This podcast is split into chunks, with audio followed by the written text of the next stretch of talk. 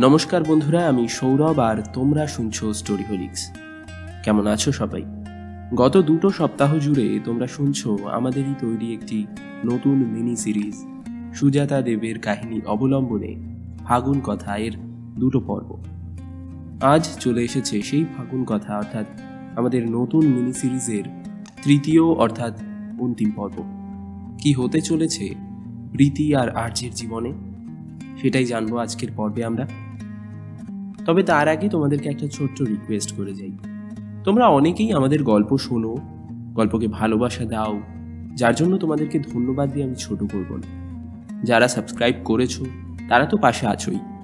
আর যারা গল্প শুনেও সাবস্ক্রাইব করছ না, তাদেরকে একটা কথা বলে যাই। ওই একটা বিনামূল্যের সাবস্ক্রাইব তোমাদের কাছে কিছু না হতে পারে, কিন্তু আমাদেরকে তা এগিয়ে চলার জন্য আরও উৎসাহ দেয়। তাই প্লিজ ছোট্ট একটা সাবস্ক্রাইব করে আমাদের পাশে থেকো। এরকমই মিনি সিরিজ তোমাদের জন্য আরও আসতে থাকবে। কেমন? যাই হোক, অনেক কথা বলে ফেললাম। শুরু করা যাক আমাদের আজকের বিশেষ নিবেদন। স্টোরি হোলিক্স প্রেজেন্টস ফাগুন কথা এর তৃতীয়, অর্থাৎ অন্তিম পর্ব। শুনতে থাকো।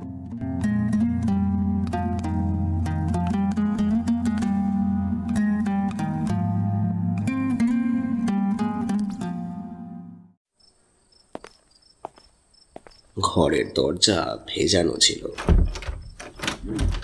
দরজা ঠেলে ভেতরে ঢুকেই দাঁড়িয়ে পড়লাম আমি।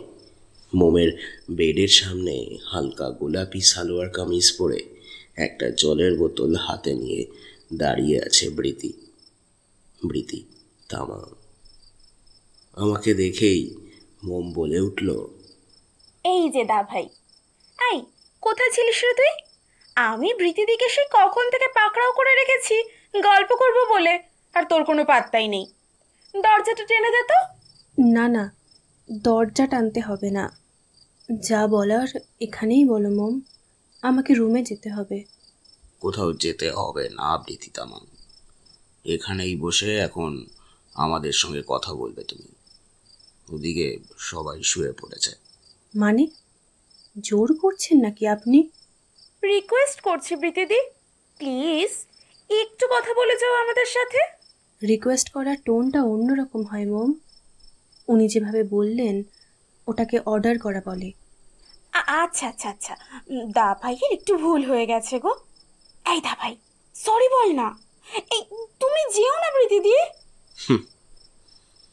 যে ইচ্ছে করে যেতে চায় তাকে কেন? কেন বারবার আটকাতে যাচ্ছিস মোম আর আটকালেই বা সে থাকবে কেন?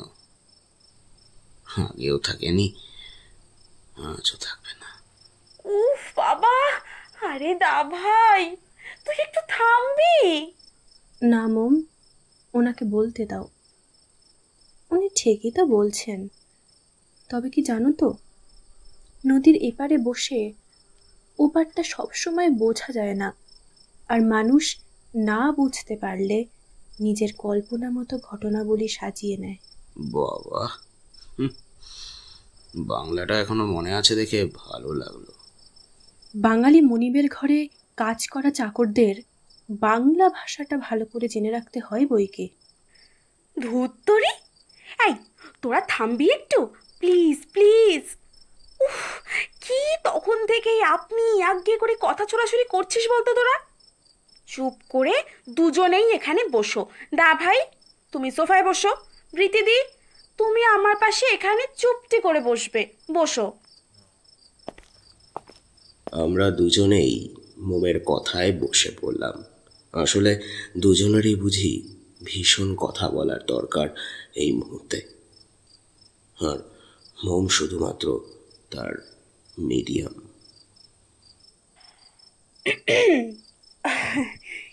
এবার তাহলে নদীর এপারের ঘটনাটা শুনি বৃতি ম্যাডাম? এটা কি গল্পের আসন নাকি হ্যাঁ? কলেজে তো ওভার সেন্সিটিভ বলতো তোমাকে সবাই। তা এই ক বছরে এই সেন্সিটিভিটি উদাও? নাকি সেটা এখন জায়গা বিশেষে প্রযোজ্য হয়। সে তুমি যেমন ভাববে। বৃতিদি তুমি তো হঠাৎ করে হারিয়ে গেছিলে একদিন। তারপর এই কবছর দাভাই যে কি সাংঘাতিক ট্রমার মধ্যে দিয়ে কাটিয়েছে, সেটা আমরা বাড়ির লোকেরা আর ওই দা ভাইয়ের হাতে গোনা কটা বন্ধুই জানে। ঠিক ছ বছর আগে, দোলের আগে আগে তুমি তোমার বাড়ি ফিরে গেছিলে।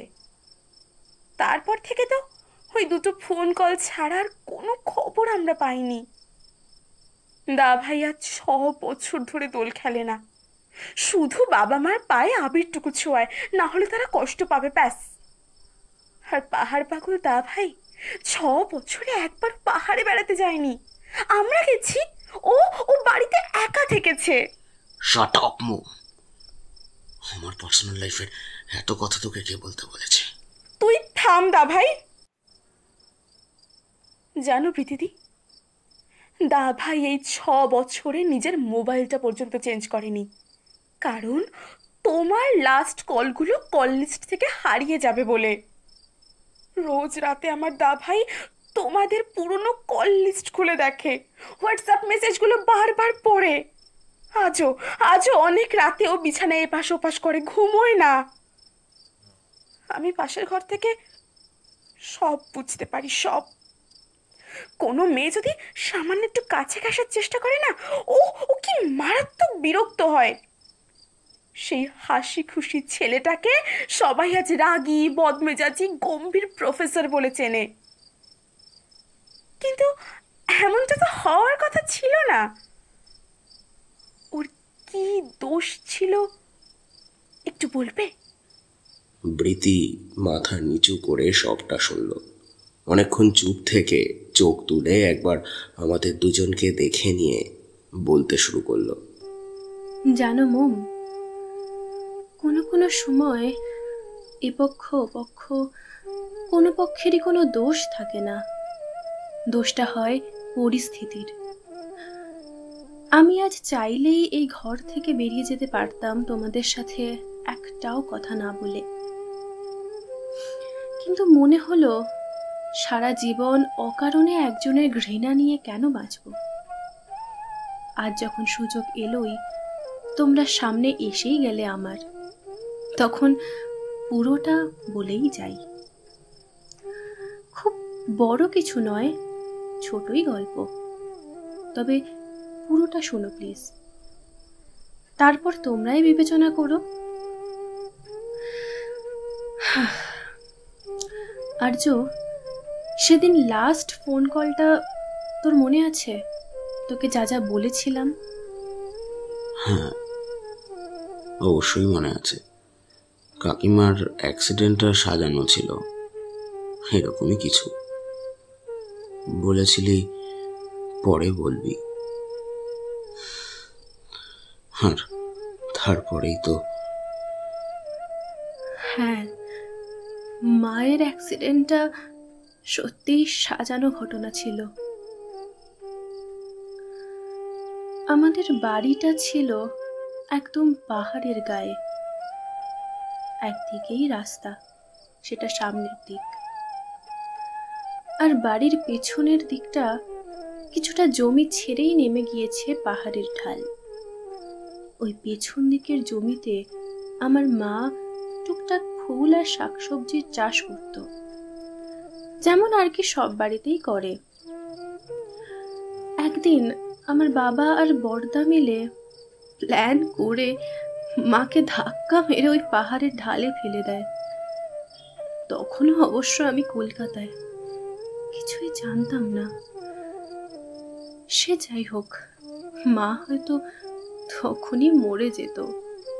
কিন্তু বেশি নিচে পড়ে যাওয়ার আগেই দেহ কিছুতে আটকে যায়। পাশের বাড়ির একটা বাচ্চা মাকে ঢাল দিয়ে গড়িয়ে যেতে দেখে চিৎকার করে ওঠে। লোকজন জড়ো হয়ে যায়। তখন দাদাকে বাধ্য হয়েই মাকে তুলতে হয় ঢাল থেকে। মায়ের তখন জ্ঞান নেই। সবাই মিলে ধরাধরি করে লোকাল হাসপাতালে নিয়ে যায়। বাবা আমাকে ফোন করে জানায়, মায়ের অ্যাক্সিডেন্ট হয়েছে।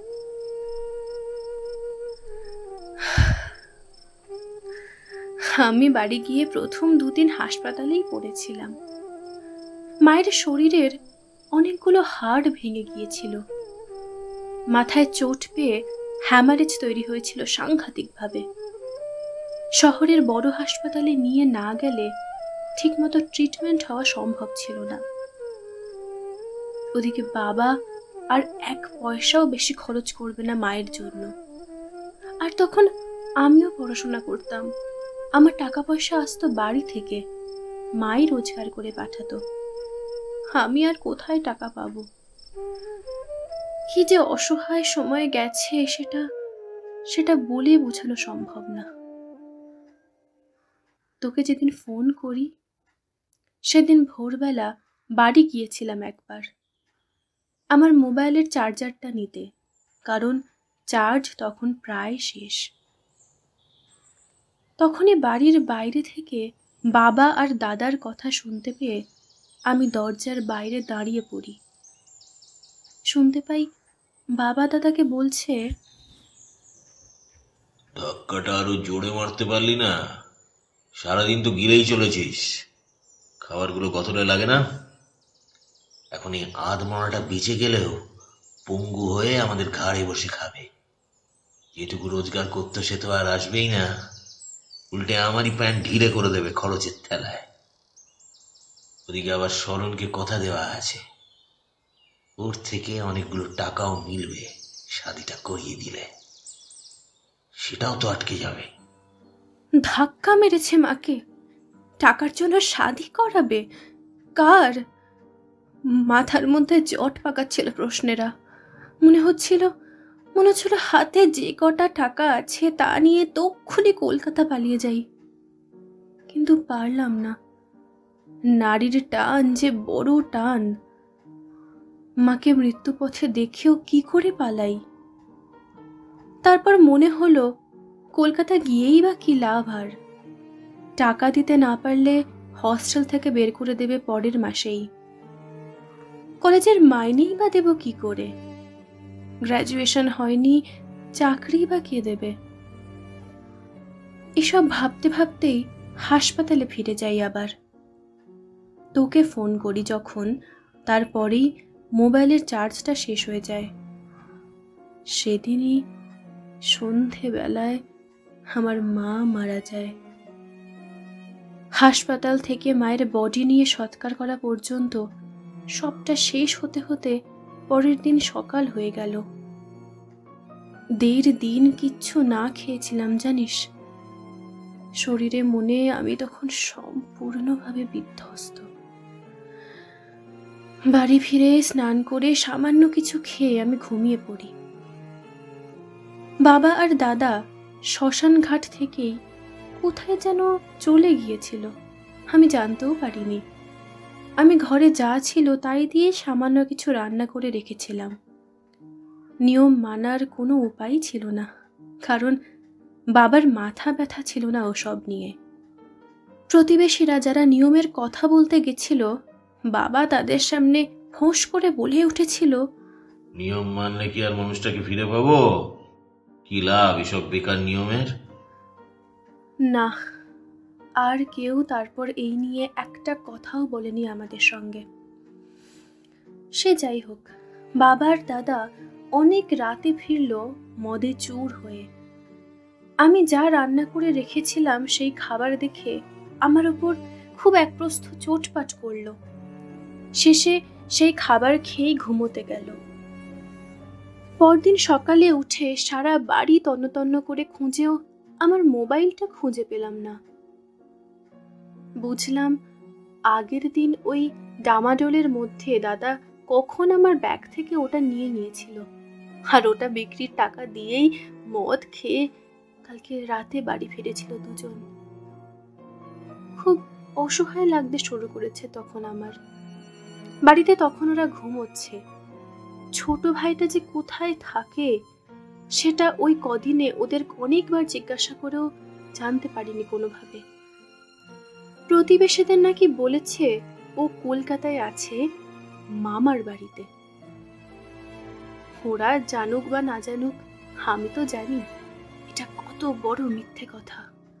কারণ আমার তো মামা বাড়ি বলেই কিছু নেই। এই পর্যন্ত বলে প্রীতি থামল। আমি বুঝতে পারিনি কথা শুনতে শুনতে কখন যেন নিজের অজান্তেই ওর মুখোমুখি চেয়ারটা এসে বসে পড়েছি। পাশের টেবিলে রাখা জলের বোতলটা ওর হাতে দিলাম। ঢকঢক করে বেশ খানিকটা জল খেয়ে আবার শুরু করল প্রীতি। দাদার ঘুম ভাঙতেই ওকে ধরলাম। জিজ্ঞাসা করলাম আমার মোবাইলটাও কেন নিয়েছে? উত্তরে আমার গালে সপাটে এক চর কষিয়ে বেশ করেছি। বলে বেরিয়ে গেল বাড়ি থেকে। বাবা উঠল আর একটু বেলায়। চা দিলাম। তারপর বললাম মোবাইলের কথা। বাবা উদাসভাবে বলল মেয়ে মানুষের অত জিনিসের ওপর মা থাকতে নেই। দাদাই তো নিয়েছে ওটা। ওর মধ্যে মনে হয়েছে ওটার আর তোর কোনো দরকার নেই। তাই নিয়েছে। দরকার নেই মোবাইলটা? কলকাতায় পড়তে যাওয়ার সময় আমার মায়ের রক্ত জল করা পয়সায় কিনে দেওয়া মোবাইলটা আমার দরকার নেই। বুঝলাম এদের কারোর নামে কাউকে বলে কোনো লাভ নেই। এক মুহূর্তে হারিয়ে গেল আমার কয়েকশো সম্পর্ক, আমার ভালোবাসাও। চুপচাপ দাদার এনে রাখা সবজি কেটে রান্না করলাম। কিন্তু খেতে পারলাম না। জল ছাড়া আর কোনো কিছুই গলা দিয়ে নামলো না। ওরা খেয়ে আবার বেরিয়ে গেল। বিকেলে বাবা এসে আমাকে বলল মায়ের একটা শাড়ি বের করে পরতে। কেন জিজ্ঞাসা করতে বলল এমনি বাড়িতে একটু লোক আসবে তাই। বুঝলাম আমার কোনো প্রশ্নেরই কোনো সদুত্তর মিলবে না এখানে। অগত্যা শাড়ি পরলাম চুল বাঁধলাম। বেশ ঠান্ডা পড়েছিল। তাই একটা চাদর জড়িয়ে পাশের বাড়ির নিনির সাথে দেখা করতে গেলাম। নিনি আমার চেয়ে দু বছরের ছোট। কিন্তু সেই বছরই উচ্চ মাধ্যমিক দেবে। ওর সাথেই আমার সবচেয়ে বন্ধুত্ব ছিল ছোটবেলা থেকে। মায়ের চলে যাওয়া নিয়ে ওরাও খুব দুঃখ পেয়েছে। ওর মা আমার মায়ের সাথে একসাথেই কাজে বেরোতো রোজ। আমার ছোট ভাইটার কথা জিজ্ঞাসা করতে চাচি আমাকে যেন কিছু বলতে গিয়েও চেপে গেলেন। একটু পরে দাদা এসে ডেকে নিয়ে গেল আমায়। গিয়ে দেখি ঘরে তিন চারজন লোক বসে তখন। জামাল বলে একজনের সাথে আমার নিকা হবে, তখনই। হ্যাঁ প্রতিবাদ করেছিলাম, কিন্তু কটা চর থাপ্পড় খাবার পর আর বুঝতে বাকি ছিল না যে আমার কোনো কথা বা প্রতিবাদের আর কোনো দাম নেই। আর কিছু বুঝে ওঠার আগেই হিন্দু মেয়ে থেকে হঠাৎ করে মুসলমানের বউ হয়ে গেলাম। বুঝেছিলাম শরণ নামের যে লোকটার নাম বাবা মুখে শুনেছিল, সে আসলে দালাল। মেয়ে জোগাড় করাই ওর কাজ। বাবাকে অনেকগুলো টাকা দিয়ে জামাল আমাকে কিনে নিয়েছিল স্মরণের মারফত জামাল চা বাগানে কাজ করত। আমাকেও ঢুকিয়ে দিল সেই কাজে। দেখলাম এখানে অনেকেই মেয়েদের বিয়ে করে এনে কাজে ঢুকিয়ে দেয়। আর বিবির পাওনা পয়সাগুলো দিনের শেষে নিজেরা হাতে গুনে গেথে নেয়। এক একজনের তো আবার একটার বেশি বউ। যেমন আমাকে নিয়ে জামালের ছিল চারটে। এক এক রাত, এক একজনের সঙ্গে ঘরে কাটাতে হতো পালা করে। আর পালা করেই সবাইকে মেটাতে হতো ওর নৃশংস শরীরের খিদে আর সহ্য করতে হতো রকথ্য অত্যাচার।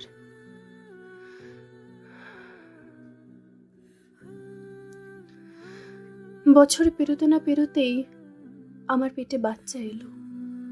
বুঝতে পারলেও আমি প্রথমে জামালকে কিছু জানাইনি। কিন্তু শেষ রক্ষা হলো না। একদিন চা বাগানে কাজ করতে করতে মাথা ঘুরে পড়ে গেলাম।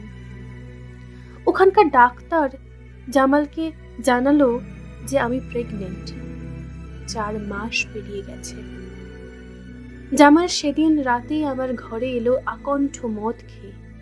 আমাকে গালিগালাজ করতে করতে মারধর করা শুরু করল। কিন্তু সেদিন শুধু হাত দিয়ে নয়, পা দিও আমি কিছু বোঝার আগে ওর একটা লাথি সজোরে এসে পড়ল আমার তল পেটে, তারপর আরেকটা আরও একটা। আমি যন্ত্রণায় কুকড়ে মাটিতে পড়ে কাতরাতে লাগলাম, সারা শরীর ভেসে যেতে লাগল রক্তে। জামাল ওই রাতেই বেরিয়ে গেল ঘর থেকে। আমাকে ওইভাবে ফেলে রেখে পাশের ঘরে থাকতো হামিদা। আমার চিৎকার শুনে সেদিন ওই প্রথম ছুটে এসেছিল ঘুম ভেঙে। ওর বড়টা এমনিতে বেশ ভালো লোক। ওকে কষ্ট দেবার কথা সে ভাবতেই পারতো না। তাই এসব জ্বালা ওকে সইতে হয়নি কখনো। শুধু ওর আরও দুটো সতীন ছিল। এটুকুই যা ছিল হামিদার দুঃখ।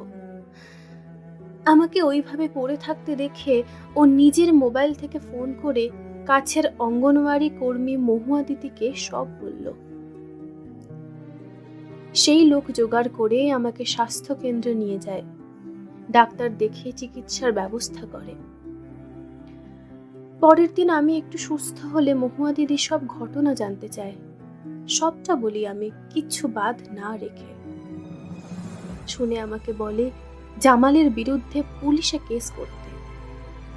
আমি দিদির হাতে পায়ে ধরে অনুরোধ করি, আমি সুস্থ হলেই আমাকে এখান থেকে বের করে শিলিগুড়ি বা অন্য কোথাও নিয়ে যাবার জন্য। পুলিশ এদের ঝামেলায় মাথাই ঘামায় না। আর চা বাগানের যারা পাহারা, তাতে করে এখানে কেউ একবার ঢুকলে কারও সাহায্য ছাড়া একা একা ওখান থেকে বেরোনো প্রায় অসম্ভব। আমিও যে চেষ্টা করিনি তা নয় দু তিনবার করেও ছিলাম, কিন্তু একবারও পারিনি। উল্টে ধরা পড়ে গিয়ে খুব মার জুটেছিল জামালের হাতে। দিদি তখন আমার বাড়ির ঠিকানা নিয়ে খোঁজ খবর করার জন্য লোক পাঠায়। সেই লোক এসে জানায়, বাড়িতে বড় তালা ঝুলছে। প্রতিবেশীরা বলেছে, আমার বাবা পাহাড় থেকে পড়ে মারা গিয়েছে দু মাস আগে। তারপর বড় দাদাটা কোথায় যেন চলে গিয়েছে বাড়ি বন্ধ করে। বিশ্বাস কর আর্য, সেদিন এক বিন্দু কান্না আসেনি। শুধু মন থেকে ওই প্রবাদটা মেনে নিয়েছিলাম বাপ বাপ কেউ ছাড়ে না। বাবা ভেবেছিল, মা বেঁচে থাকলে আমাকে বিক্রি করে টাকা রোজগার করা কখনোই সম্ভব হবে না। তাই মাকে মেরে আমাকে একটা পশুর হাতে তুলে দিয়ে যে টাকার বান্ডিলগুলো পেল, কিন্তু লোকটা সেগুলো ভোগ করতেও পারল না। বাপের দেওয়া শিক্ষা ছেলে বাপের ওপরেই প্রয়োগ করে গেল।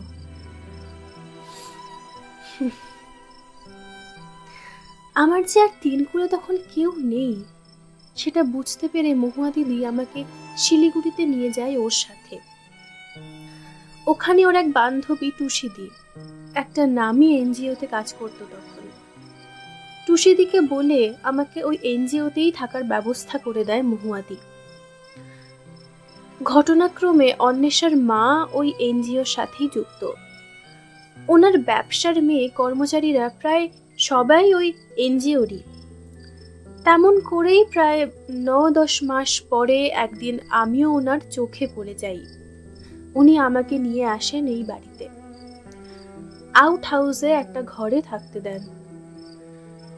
আমি খুব অল্প দিনেই কাজ শিখে ফেলি। উনিও আমাকে খুব বিশ্বাস করতে শুরু করেন। তারপর সারা দিন ওনার হাতে হাতে ব্যবসার কাজ করা তিনবেলা এবাড়ির অন্ন ধ্বংস করা আর রাতে শুতে যাওয়া এই আমার কাজ। থামে প্রীতি। আমি ওর চোখে চোখ রাখতে গেলে মাথাটা কেমন যেন আপনা থেকেই নেমে যাচ্ছিল। প্রীতি কাপা গলায় বলতে থাকে।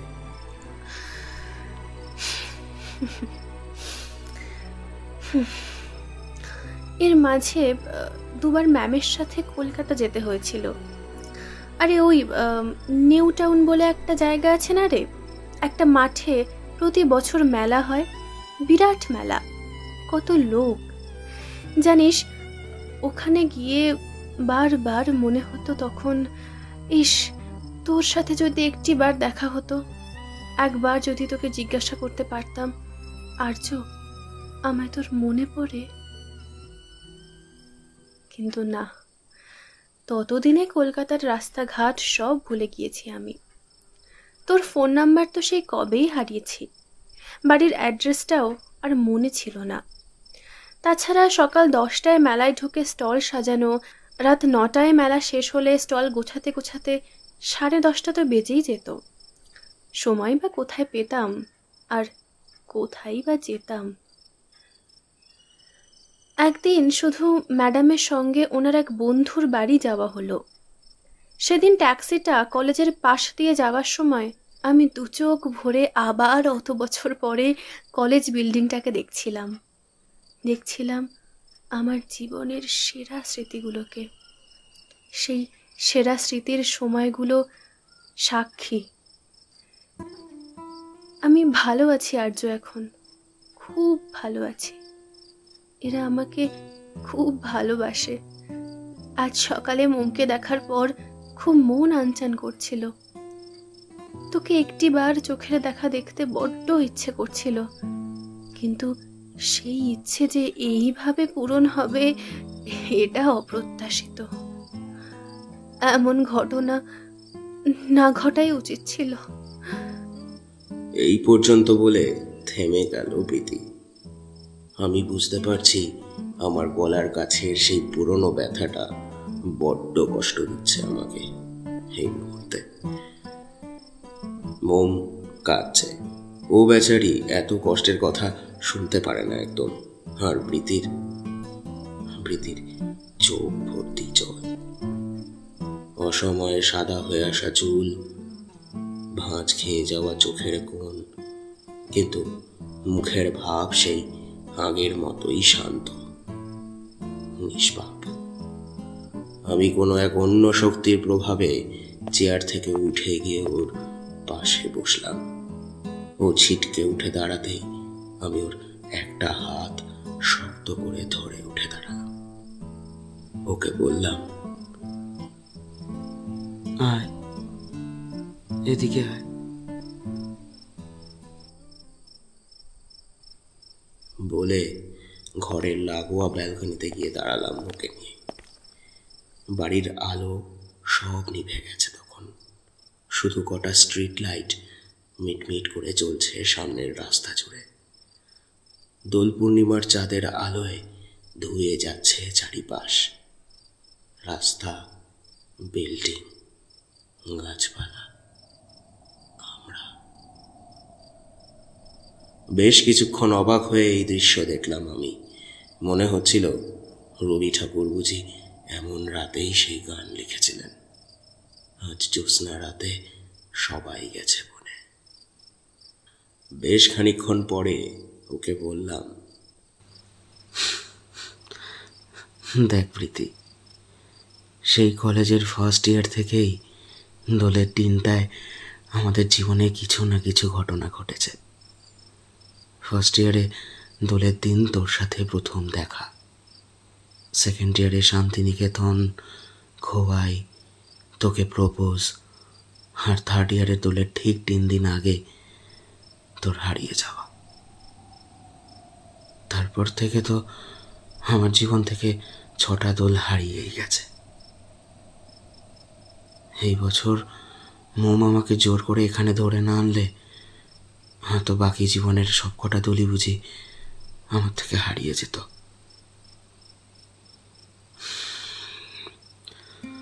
তবু এত কিছুর পর আবারও এই দোলেই এই বছর তোর সাথে আবার দেখা হলো।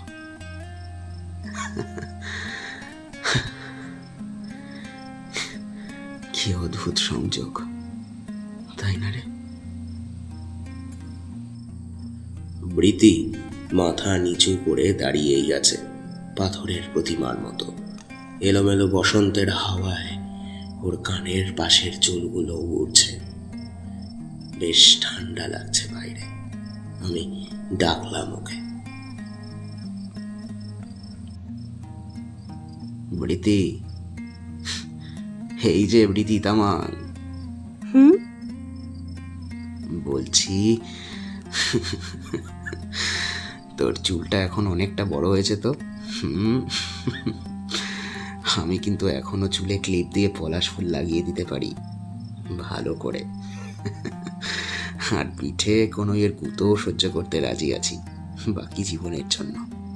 বাকি গোটা জীবনের জন্য। এবার তুই ভেবে দেখ। অবশ্য আমার কি? তোর লাভের জন্যই বললাম। এমন অফার কিন্তু বারবার আসে না কিন্তু লাইফে তুই একেবারে বদলাস নি না রে।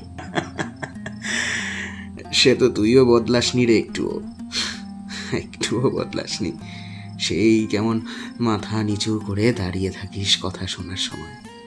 আর এত বছরেও সেই আস্তে আস্তে কথা বলার অভ্যেস ছেড়ে একটুও ঝগড়ুটে হতে পারলি না।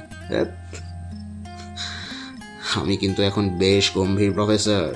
দরকার মতো খুব বকাঝকা করতে পারি মানুষকে। হ্যাঁ তার নমুনা তো দেখলাম। যা চেঁচালি নিজের বোনের ওপর। সরি রে। খুব জোরে চেঁচিয়ে ফেলেছি না? আসলে আসলে বড্ড ভয় পেয়ে গিয়েছিলাম রে। তুই কিন্তু আমাকে এখনও উত্তরটা দিলি না যে? তুই প্রপোজটা করতে আর শিখলি না। দরকার নেই শেখার। যার বোঝার সে তো বুঝে গেছে নাকি? দে এবার উত্তরটা দে। আর্য এটা নিয়ে আর মজা করিস না প্লিজ। তোকে তো সবটাই বললাম আমার ঘটনা। আমার জীবনটা তছনছ হয়ে গেছে একরকম। হাবুডুবু খেতে খেতে কোনোভাবে এইখানে এসে ঠেকেছি। ম্যাডাম এসব জানলে কি ভাববে আমাকে? তাড়িয়েই দেবে হয়তো কাছ থেকে। আর তোর মনে হয় এসব জানার পরেও আমার এই প্রায় বুড়িয়ে যাওয়া চেহারাটা দেখার পরেও তোর বাবা মা আমাকে মেনে নেবে? কখনো না কোনো দিনও না। তার চেয়ে এই যে তোকে সব জানাতে পারলাম, এবার চোখের সামনে কাছ থেকে তোকে দেখতে পেলাম, এটাই আমার পাওনা। জানিস বৃতি আমার বাড়ির সবাই বছরে একবার পাহাড়ে ঘুরতে যায়। আমি আর যাই না যদিও। মা আজও সব পাহাড়ি জায়গায় গিয়ে খোঁজার চেষ্টা করে তোকে। জানার চেষ্টা করে, ওই এলাকায় বৃতি তামাং বলে কেউ আছে কিনা। আমরা মাকে কত বকি, কোথায় শোনে না কোনো। আর তোর মনে হয় ওই মানুষটা তোকে সামনে পেলে মানবে না? জানিস বাবা তো খুশিতে যে কি করবে? যখন জানতে পারবে তোকে খুঁজে পেয়েছি। কে জানে? না করিস না প্রীতি। লাইফ কিন্তু সেকেন্ড চান্স সবাইকে দেয় না। তোকে আমাকে যখন সেটা দিয়েছে, তুই কি নষ্ট করবি? আমি ঠিক বুঝতে পারছি না আমার কি করা উচিত। ম্যাডামকেই বা কি বলব? ওহো সে কাকিমাকে বলার দায়িত্ব আমার। তুই শুধু হ্যাঁ বল। কিন্তু বৃতি আর কোনো কিন্তু না। প্লিজ। দা ভাই? ঘরের মধ্যে থেকে ডাক দিল মোম। আমরা ঘরে গিয়ে দাঁড়ালাম ওর সামনে। হ্যাঁ বল। বলছি যে আমার আগের ক্যাবলা দা ভাইয়ের সাথে তোমাকে তেমন মানাবে না বলেই আমি মনে করতাম। কিন্তু এখনকার এই রামগরুরের ছানাটার পাশে তোমাকে কিন্তু বেশ লাগছে। মম মার খাবি কিন্তু তুই। বড্ড ফাজিল হয়েছিস এই দা ভাই টেবিলের ওপর কিন্তু আবিরের প্যাকেটটা পড়ে আছে। দেখ অন্বেষা তোকে আবির দিয়ে একটা প্যাকেট ওখানেই ফেলে গেছে। বলছি যে প্রীতিদির কপালে একটু আবির ছুঁয়ে দে না। ইস হ্যাট। আমি কি তোদের ওই বলিউড সিনেমার আমির খান নাকি শাহরুখ খান? হ্যাঁ? এটা খুব বাজে প্লট বললি একটা। বেশ বাজে তো বাজে। কিন্তু দোল পূর্ণিমা চলে গেলে আবার এক বছর অপেক্ষা করতে হবে এই দিনটার জন্য হুম, না না। এবার আর এক বছর টছরের গল্প নয়। তার আগেই আমি ব্যবস্থা করছি। দাঁড়া না। তুই আবার কি করবি আর্য এখন বলব না।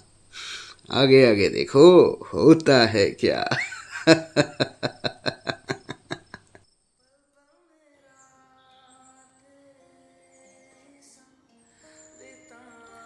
দুজনে একসাথে ব্যালকনিতে দাঁড়িয়ে সকাল হওয়া দেখলাম। জীবনে এই প্রথমবার। মোম ঘরে ঘুমিয়ে কাঁদা। আমি বৃতির কাঁধ ছুঁয়ে বললাম,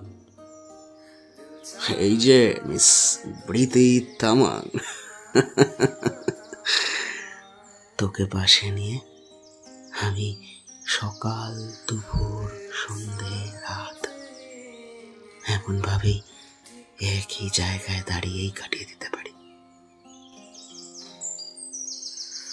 तक चुके है कदम चल घर चले मेरे हम होंगे जुदाना जब तक है दम। चल घर चले मेरे हमदम था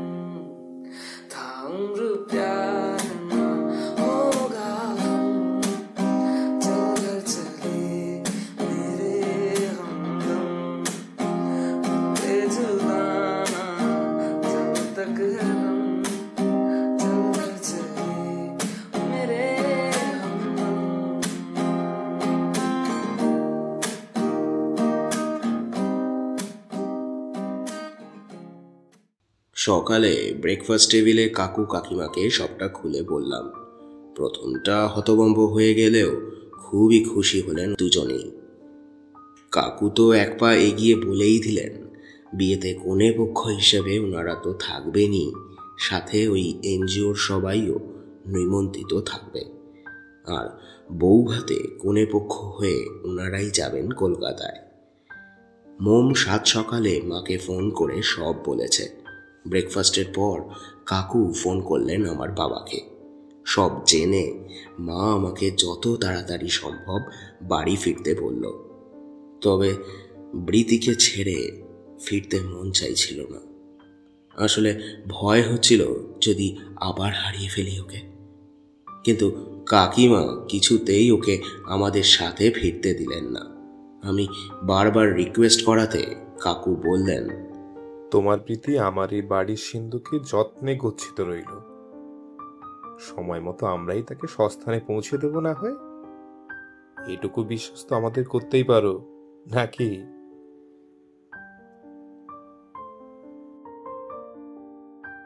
তারপর আর কি।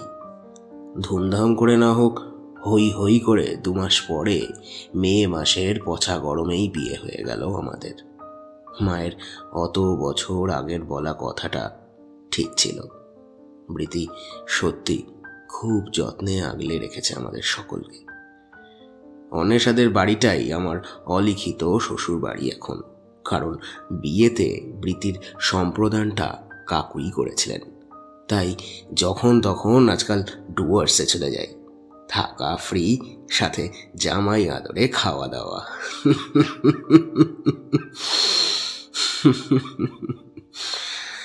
আর মোম, সে পাগলি এখন আমাকে আর চেনেই না। বৃত্তিকে পেয়ে তিনি তো রীতিমতো উঠছেন। এক বছর প্রায় হতে চলল। ভবিষ্যতে কি আছে জানি না, তবে সামনেই দোল। আর এবারে আমাদের শান্তিনিকেতন যাওয়াটাও ফাইনাল। বাবা, মা, মোম। সবাইকে নিয়ে। আপনারা আসবেন নাকি? দেখা হবে তাহলে। শুধু পূর্ণিমার রাতে খোয়াইয়ে ধারে আসবেন না, প্লিজ। ওই সময়টুকু শুধু আমার আর প্রীতির। আমাদের কিছু স্বপ্ন পূরণের।